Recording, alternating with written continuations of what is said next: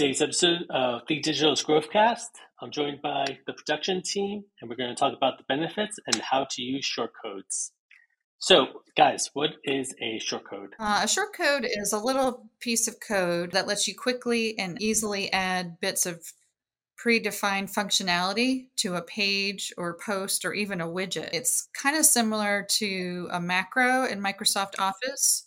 So, you know, there's code behind it. And when you add this uh, short code to a page or post, it performs whatever uh, the predetermined functionality has been coded to be. So, my, why might a user want to use shortcodes in their WordPress website? To save time. And also, you know, if you're not a coder, you can have your programmer code a short code so then you can add that functionality anywhere on the site that you want by just a word and some brackets.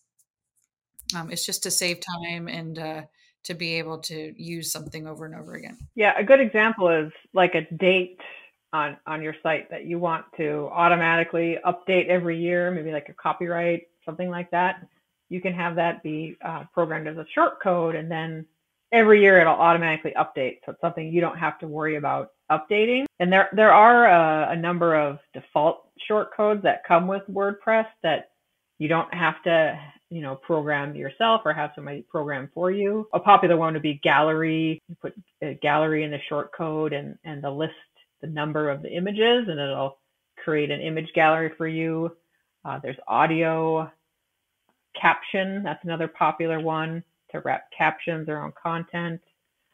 Uh, there's embed, which helps you set dimensions for an item. There's a playlist for for playing uh, videos. There's a there's a video short code for placing a video, and it just makes it you know easier to set those things in, in your site without uh, some custom code. So, what are some other maybe popular examples of shortcodes that we've seen out there or that we usually develop for websites that we build? Yeah, so um, some of the shortcodes that you know I've used a lot on some sites is you know the address of a company, company name or site title, uh, you know the company URL, phone number, you know details that are you know pertinent to the um, the company itself that you're using on almost every page. So it's great, it's a great way to use and factor the shortcodes into your content because let's say you need to update your phone number, uh, you know, you can update it in one place and that shortcode will then update it across, let's say you have it placed on hundreds of pages.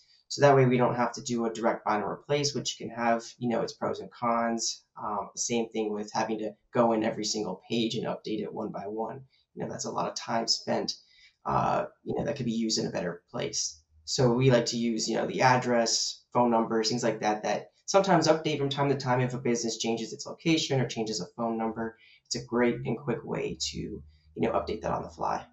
Yeah, and your programmer can put advanced custom fields in the theme options. So you can just fill in the phone number, fill in the address, and then wherever you add the short code, it'll pull that information from that field. So it's easy for you to update as well without needing to know code. Cool. Anything I missed that uh, we should mention before uh, we end our discussion on shortcodes? There are some plugins that use shortcodes primarily, um, such as TablePress, which is really useful if you have a table you want to create using the TablePress plugin and then display that table in multiple sections on the site without having to recreate the table for each page. Once you update it in TablePress, then it'll update it everywhere where you have that shortcode displayed in that plugin. Yeah, also um, the Events Calendar Pro plugin, you can add events to certain pages. You can do it by category or tag. So just another, you know, you enter all of the event info in the Events Calendar Pro settings or in the event custom post type but then you can choose where to display it and how using their shortcodes.